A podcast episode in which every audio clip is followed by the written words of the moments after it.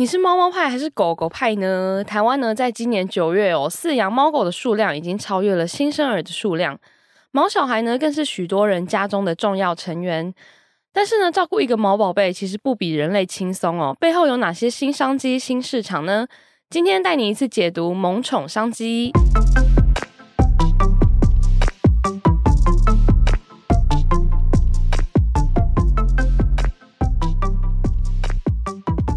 回来今天的记者茶水间，我是数位时代的芊芊。那今天呢，要跟我们一起聊新闻的呢，是数位时代的记者以华。Hello，大家好，我是以华。那今年哦，就是已经迈入了最后一个月了嘛。今年的数位时代最后一个杂志封面呢，是一个非常非常可爱的封面，叫做《萌宠商机全解读》哦。没错。那我们的封面一开始大家就可以看到有一个就是狗狗的黄金猎犬的尾巴这样子。那相信这是许多人都很感兴趣的一个题目哦。对，就是呃，产业新闻做了这么久，真的很难得可以碰到里面有这么多可爱的插画，粉红色的、粉蓝色的背景，也看了非常的疗愈。没错，就是跟我们过去做的一些比较严肃的题目其实不太一样，所以一开始想要先请以华跟大家分享哦，就是为什么一开始会想要做这个题目？那可不可以跟我们简单介绍一下这一期的封面故事大概讲了哪些内容？其实从我觉得去年开始，宠物商机就有一直被拿出来谈，嗯，嗯偶尔就也会看到一些文章。对对对，那其实就是因为台湾的这个宠物猫狗的数量已经慢慢的开始要比新生儿还要多了。嗯、就是不管有一些数字是说，呃，整体的十五岁以下人口的数字跟猫狗植入晶片累积的数字，也有一些是可能今年新生儿的数字等等。但是就是越来越多的数据佐证说，对，就是宠物猫狗。比家里小孩还要多，还要多了，对，所以大家把这个看成是一个少子化影响衍生出来的商机。嗯、那其实我是觉得有这样子的数字，其实也是因为宠物的动物权利越来越受到关注，所以说对植入晶片这件事情已经开始非常普及。现在就算是很多爱妈来街边。养猫嘛，嗯，喂接猫，他们要抓去那个结扎的时候，其实也都被要求要植入晶片，哦、对，所以这个数字是统计数字是越来越完整的，是，对。但比如说像是我家有七只猫，其实都没有植入晶片，所以说我们可以看到这个，就是幽灵猫，对，我家也是七只幽灵猫，所以说其实这个数字近年出现黄金交叉，大家很多人会这样讲，但其实理论上应该是早就已经超过了啦，对，因为。嗯一个人家里要养七只猫，就像你这样子。其实我自己身边也是还蛮多人有超过可能三只以上的猫咪。可是你现在要找到家里有超过三个以上小孩的家庭，这倒是非常的不容易。所以以 以这个就是以这个基数来说，就是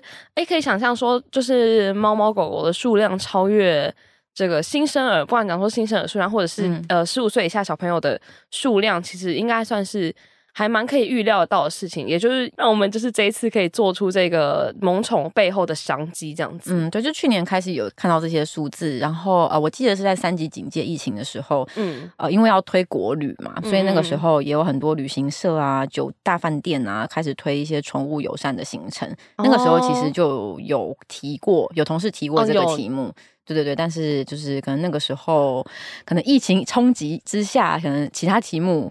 大家更为关注，对，而且确实疫情的时候好像有影响到，就是有很多人因为关在家里没事，欸、是有是有这个有，然后就去领养猫狗，有有这个好像欧美的数字也会看得到。然后我是觉得从去年累积到现在，也可以看到更多的厂商动态，嗯，就是越来越多的大厂，可能食品厂开始做饲料，嗯，嗯，然后他们可能是针对台湾市场有一些不一样的商品开发的策略，然后都蛮有趣的，所以说这次就做了一个比较大的专题。那我看到很多，就是像你刚刚讲的，就是一些旅行的。嗯、因为我之前看到一个我很惊讶，就是有一个饭店，它就是主打说你可以带狗一起去泡温泉。真的吗？对，我想说狗需要泡温泉吗？就好像在宜兰。诶、欸，还是礁溪，反正因为那边饭店不是就都主打温泉嘛。嗯嗯嗯。那因为很多人就会想要带狗狗一起去玩啊，可是你要去泡温泉的时候，狗怎么办呢？它就是旁边有一苦还是怎样，反正就是 狗也可以泡。狗专门的温泉嘛，对，专门应该温度又比较安全一点吧。应该是有，因为毕竟因为狗又不会跟你讲说我现在头有点晕，需要起来休息一下。可是，我那时候就很好奇说，哎、欸，狗泡到这个水，就是它会觉得感觉说，哇，这个会舒服吗？是怎样？猴子都会泡温泉了，应该会吧？水豚也会泡温泉啊，也是哎，好，应该还行吧。反正就是当时有看到很多这种我觉得很特别的行程，然后像以华刚刚讲那个，就是做饲料嘛，就是我我发现很多那个大厂，他们其实现在不是只是做饲料，而已，他还要做就是诶、欸、有它有保健功能，然后有怎么样怎么样的，嗯、是就是一些有益生菌啊什么，就是你知道狗的那个保健食品其实没有比人类还要少，就有些有各式各样的。嗯，但我觉得刚刚有提到一个很有趣的重点，就是我们刚刚不是说泡温泉的时候，嗯、那个狗它不会反应自己是不是太热嘛？这其实是很多厂商商品开发的时候的方向，就是说其实。某种程度上，你要讨好其实是人类，你知道吗？你要让人类真的看得出来，啊、没错，让让人类想买，让人类看得出来，可能保健品它真的是有效果的。哦哦、嗯，对，就我听大江生医讲了一个案例，我觉得很有趣，就是他们的眼睛保健品里面，其实除了呃对于眼睛健康的成分之外，他们也有一些对毛发健康的成分。原因就是因为眼睛不健康的时候，会影响泪液的分泌，所以说你会看起来黄黄红红的眼睛。你的狗吧？对，是你的狗。对，所以说当你看到它，哎，它那个皮。皮肤黄黄红红的有改善的时候，你就会觉得说，哦，这个东西真的是很有用哦。对对对对，所以就是不只是他们研发这些东西，就是困难点不只是就是哎要照顾到猫狗的健康，还要让人类有感觉，因为毕竟人类才是掏钱的人嘛。嗯，对对，才是这个商机背后的重点哦。那。就是杂志的内容其实非常丰富哦，就是大家都可以有兴趣的话都可以去买来看这样子。那我们这边插播一个闲聊话题，因为我觉得这个很很有趣，因为当时我们在大家在做杂志，其实我们也都会一直聊这个宠物话题哦。是就是我们想问一下对方，就是你是猫派还是狗派？我以前一直因为我小时候养猫啊，所以一直觉得自己是个猫派。因为你是七只猫诶，就是、对，都是捡到的。真的、哦，嗯，妈妈路边捡的。我妈妈是爱妈哦。对，就是第一只猫那时候还没有什么领养的概念的时候，买了一只波斯猫。嗯，后来那只波斯猫它老了，开始有就有一些身体的问题，然后它吃不太下，嗯嗯，所以说很多可能罐头啊。饲料很浪费，然后我们就开始发现说，哇，就是街上有很多猫，哦，那不然再来一只这样？不是不是啊，不然拿出去给他们吃。家里罐罐太多，不然再养一只。对对对，外外没有啊？就就是这样子啊，嗯、就是喂着喂着就开始发现，哎呦，怎么有一个眼睛还没张开？怎么办？怎么办？要救援它。哦、嗯，然后就带回家了。然后一只跟两只没差吧，两只跟三只没差吧。三只跟七只，对，大概就是这样子，演变成七只猫的猫奴。对，对，所以我一直都以为自己是个猫派，一直到近两年，就是男朋友有一只狗狗，所以说开始跟狗有比较多的接触，嗯，才发现啊，小动物都是一样的可爱。哦，所以是怎么不分？呃，对，我不分，对，我不分，好奇怪。对，好，因为浅浅说他是狗派，对我自己是大狗派，就是我，因为其好，其实因为我我家人就是我妈从小。就是反正我妈很怕动物，所以其实我从来没有养过宠物。然后我小时候都其实很怕狗，我有被狗追过。可是就是长大后到某一个年龄，不知道为什么突然觉得哇，狗狗好可爱哦！这就是跟少子化之间的关系吗？也，也有可能，就哎呀，好像生小孩太麻烦了，那不然要来看一下狗好了。然后就发现就是狗狗好可爱，然后就会觉得它们就是很乖，就是大部分啦，大部分的狗狗就是你你让它闻一闻你的手，它就会让你摸摸，然后或是你随便就是喂它一个东西，然后它就很容易跑过来。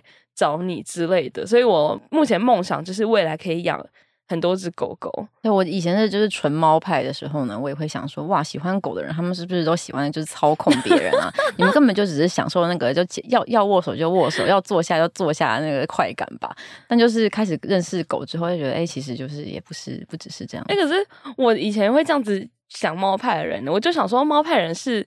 是就是抖 M 吗？还是怎样？就是猫都不鸟你，然后你还要一直就是在后面帮它，你知道，就是在说哎，猫猫好可爱哦。可是猫都不不太鸟你这样子。我觉得看什么意思？看着它表演，对对，就是好好笑，脚举那么高，还舔屁股这样。可是就是你叫它都不过来，什么之类，就会很有意思啊。对，其实其实都是可爱的啦，我觉得都是很好玩的。小丑好玩，就我这样讲，好像有点好玩啊，好玩啊，好玩好玩。对对对，然后其、嗯、对，我们刚刚有讲到说，就是少子化跟宠物数量增加的这个问题，就是因为我们刚刚也有在讨论这件事情，就是哎，这两件事情是不是真的有直接关联？我觉得应该说，我个人看法是觉得有一部分，因为。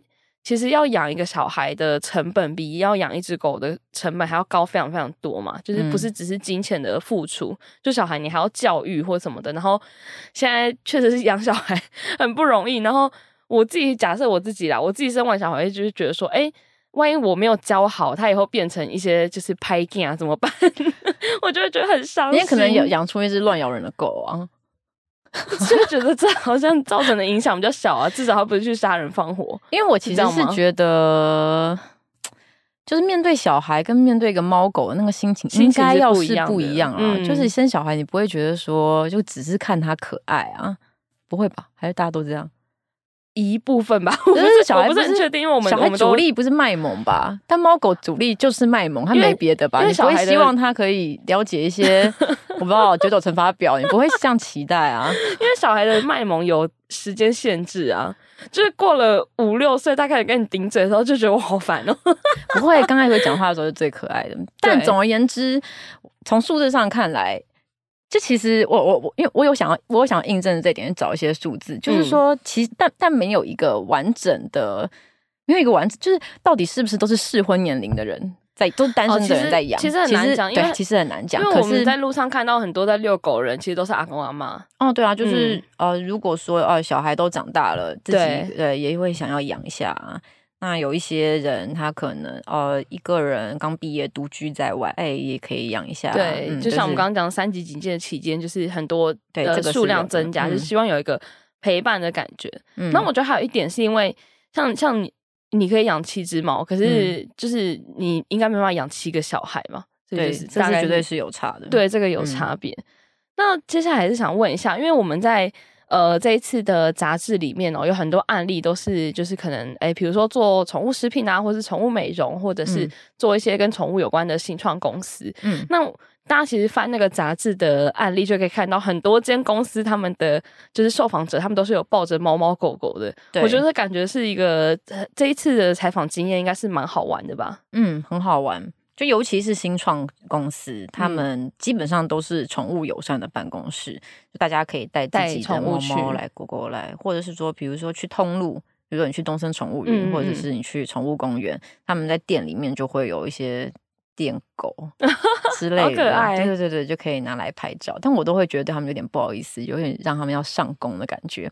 但是很有趣的事情是，呃，就是就是我们的受受访厂商听到我们要去拍照的时候，也都会说：“哎，那你们会要跟猫猫狗狗拍吗？”要啊要啊，这样子那个画面对很会比较活泼一点嘛。然后他们就会安排比较乖的，乖的对，比较配合度高的猫猫狗狗，哦、真的配合度很高哎、欸。就说坐下就坐下，这样、嗯、对啊，然后看镜头就看镜头，好厉害哦、嗯！对，我们的摄影大哥，到最后也就是已经发现一些拍猫猫狗狗的技巧，要蹲很低，他们要躺在地上拍。哦、要在他们的 是，你说我们摄影大哥他都是躺在地上，拍啊、哦，好敬业。对对对，所以这是杂志里面也有很多可爱的画面。对，没有错，嗯、因为我真的翻开来真的很惊讶，就想说，哎。怎么都那么可爱，就是每一个案例都有一些猫猫狗狗这样。然后，呃，还有一个我觉得这次杂志也很特别的地方，就是虽然虽然我们一般普通在讲宠物商机的时候会以猫狗为最大宗嘛，嗯、但是我们这一次呢有一个呃有一个小部分是讲了，就是我们我们自己私下都说这个是珍奇异兽，但其实比较小比较小众的宠物、啊，对对对，小众宠物，就里面可能有包含就是水族鱼啊，然后或者是鸟这一类的。的小动物哦，嗯、那想问一下以华，就是采访这些这些比较特别的宠物的时候，有没有一些特别的经验？资策会有一个数字，就是在说，现在在台湾的四组里面，大致上都养一些什么样种类的动物？其实狗还是最多的，有五十九趴，就大概六成。第二是猫，三十趴。嗯，第三就是鱼，也是三十点多趴。所以狗狗的数量是猫的一倍哦。对啊，真的哎，蛮惊讶，狗还是多的。嗯嗯，对，然后可是鱼跟猫。其实就是很近哦，哎、欸，这个蛮，但这个数字的意思是说，呃，他们是问卷嘛，就是抽样问卷，嗯、然后就是问每一个人说你有养什么？哦，对，他说他可能是个复选题，就是所有的受访者里面有五十九趴有狗，所有的受访者里面有三十点六趴有猫，这样，但是有可能有重复的吧？因为还蛮多人家里是会有很多动物的，对对，它不，它不是一个百分之百的比例这样子。是是是。那因为其实这一次的宠物商机的题目里面，比较大的讨论还是在零售这一块啦。嗯，我觉得啊，我们有通路啊，我们有产品，对，比较偏向用品啊，消费市场面，嗯，对的一些商机拆解。但是我觉得这一块在比较小众的对新宠市场。的那个轮廓其实就比较不是这个样子，就比如说啊、这次我们是挑选了在水族然后在这个宠物鸟跟昆虫，对三个种类里面挑选比较有指标性的案例来介绍他们的故事跟他们观察到的市场概况，那就发现说，其实在这个比较小众的。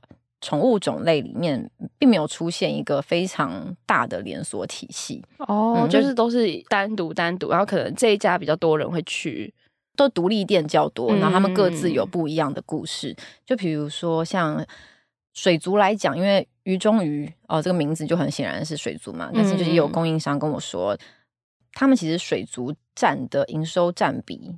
大概也只有四分之一，就他们还有其他卖猫狗的东西。对对对，所以说呃，人们就以整个萌宠商机来讲，人们在猫跟狗上面花的钱，其实是它市场还是比较大。嗯嗯嗯，对。但是就就也很想知道一下说，说那在水族啊，在宠物鸟他们发展的历程是什么样？蛮有趣的。像水族，其实呃。人人们养水族的历史其实也是蛮长的，嗯，那一开始它其实会比较像是，我觉得那比较像是就室内装潢、室内软装的一部分，哦，对，好像很多人会就当成装潢或者是风水，对，对一个改善风水的一个一个东西，可能在某一个方位要摆一个。鱼缸摆个红龙这样，红龙很大。然后或但但是近年来，很多年轻人在玩水族的时候，他们也会很喜欢把他们的水族箱摆的很可爱，就有各种布景。嗯、然后我就因为在做功课的时候，有看到有人会把那水族箱搞得像一个然后热带雨林这样，就是两栖类的水族箱，真的很漂亮的。嗯，对，就很复杂。对他们其实专注的是在这个方向。嗯啊，就跟你猫猫狗狗是要陪伴你，你把它当成一个人类。的那个方向其实是有一点不一样，不太一样。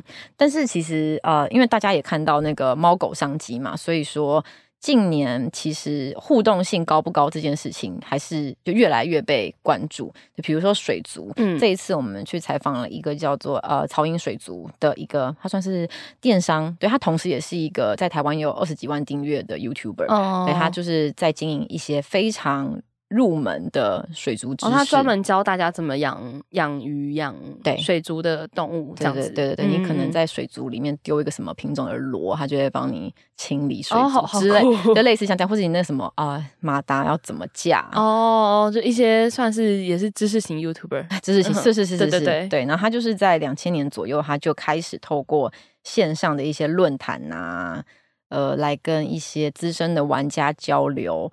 开始经营电商这个产业，然后到后来他慢慢转型 YouTuber 来做更大众的市场，就更初学的市场嘛。嗯，嗯，然后他就讲到说，呃，其实近期这个互动性高不高，其实很被饲主们在意。对啊，因为我我自己其实很好奇，因为我可以想象得到，就是养猫、养狗，甚至养鸟的人，他们怎么跟他们的宠物互动？可是鱼，我就有点无法想象，就是你要怎么跟鱼互动呢？我查资料的过程中，我看到一个近几年。那个淡水河豚非常受到欢迎的，有一种河豚生长在淡水的水里面嘛？对对，那家就可以养，因为你你家里要用海水，你要养海水鱼很麻烦，太难。好像也有人那么做，可是就是很麻烦。嗯嗯嗯，对对对。然后就说那个淡水河豚会什么追着你的食物跑之类的哦，嗯，就互动比较多，还是有互动性的小动物，这种开始就会。慢慢越来越受到欢迎。哦，然后曹营水族也有跟我分享说，因为台湾在水族这一块的商机哦，其实最大的一块是繁殖，就是台湾是一个非常大的观赏鱼的出口的地方，出口国，对对对，所以说我们取得活体的成本是非常低的。哦，所以很多人养水族的想法就是说啊，我鱼死了就换一只，就几十块就有了，对啊，而且鱼鱼是不是还蛮容易就是。就是养到死掉 有吗？好像是、欸，好像我不确，嗯、我不是很确定啊。就是因为我没有养，但这个就是也跟你养殖的那个态度有关系啊。哦、所以他们就是在做 YouTube 推广这件事情。嗯，嗯，对，他就觉得说，其实，在欧美市场其实是不这样子面对水族的活体的。那他也觉得说，对对，哎，台湾未来也会往这个方向来走。我自己会很好奇，因为有的我很常看到，就是比如说去一些呃漂亮的咖啡厅啊，嗯，然后他可能就会有一个。一个水族箱，嗯，摆在那边嘛，嗯、可是里面可能有上百只鱼，嗯、就也不要讲上百只，可能几十只。嗯，那我想说，这四组他真的认得每一只鱼吗？我就会就觉得很好奇这个事情。我想是不懂，对，他可能会大概知道说这个品种是什么，这是什么。可是比如说他某一个品种，它里面有二十只都是这样，他、嗯、总不可能分别出每一只吧？我不确定，我不确定。就是我就觉得好像比较、好像比较困难。所以通常在谈就宠物商机，不管是国内国外的一些数字，其实大多数都还是在讲猫跟狗啦。只是我会觉得。对，就是水族。这这次看待这个水族跟鸟类还有昆虫的话，可以把它看成是一个番外篇这样，因为故事都真的是蛮好看的。对，其实其实蛮有趣的，嗯、比我想象的有趣很多。其实猫我本来就觉得很有趣，我觉得鸟也很有趣啊。就是去访了一个很老牌的鸟医院，叫做凡塞尔鸟医院。嗯嗯，那他同时有经营零售跟医疗这样。那他一开始开始做这件事情的时候，其实他是针对赛鸽的市场，就是早期。哦台湾的赛鸽运动，很流行赛鸽嘛，对对对对，嗯、那慢慢的可能在，因为他在台北市，他在市区里面，对于那个鸽舍的搭建这件事情门槛越来越高，嗯、就比较难找到地方去建这个东西，邻居会抗议啊什么的。嗯、所以说，虽然现在中南部还是有很多鸽舍在经营，然后其实赛鸽也是一个很国际化的活动哦，真的哦，嗯、这个我是不知道。有日本赛鸽，有欧洲赛鸽这样子，嗯，是有一个大赛之类的吗？我不知道，就有有协会在做电视，你要去 okay. 对对对。那你知道赛鸽他们会他们是各自回家哎、欸，就是他们现在的比赛的方法是也有路上的比赛啦，可是他们的路上比赛场现在常常会遇到那种他会就是鸽子飞到一半，然后就被人家绑架，然后要勒索，好可怜哈，很可怜哎、欸。对赛鸽很很多人在讲，就是其实很残忍之类的。对，就这个我比较有听说，就是他他们各自回家什么意思？因为我回自己的歌社啊。哦，嗯、你说他们都知道要回去哪里？对，他们要抓个差不多的距离，然后，哦、然后就是放飞，然后他们各自回家。飞鸽传书是真的有可能做到的。是啊，是啊。然后我查资料过程中什么啊，什么呃，国民党来台的时候，还有一个军队的组织，就是专门在管鸽子啊，嗯，就军事歌，有个军事歌的组织这样子。哇，其实这背后的那个对很有趣，不管是商机或是故事，都比我们想象的。大，因为我们可能平常没有在接触这一块，就是比较比较难知道这些知识。对，就今年金马奖最佳剧情片哦，对对对，对，我会去看两个多小时，我决定等。在家可以看哦，那部片，哎，那那那部片一家什么咕咕叫，咕咕叫，对不起，就大概就是这家剧情片，一家子儿咕咕叫啦，好像是这样，好棒。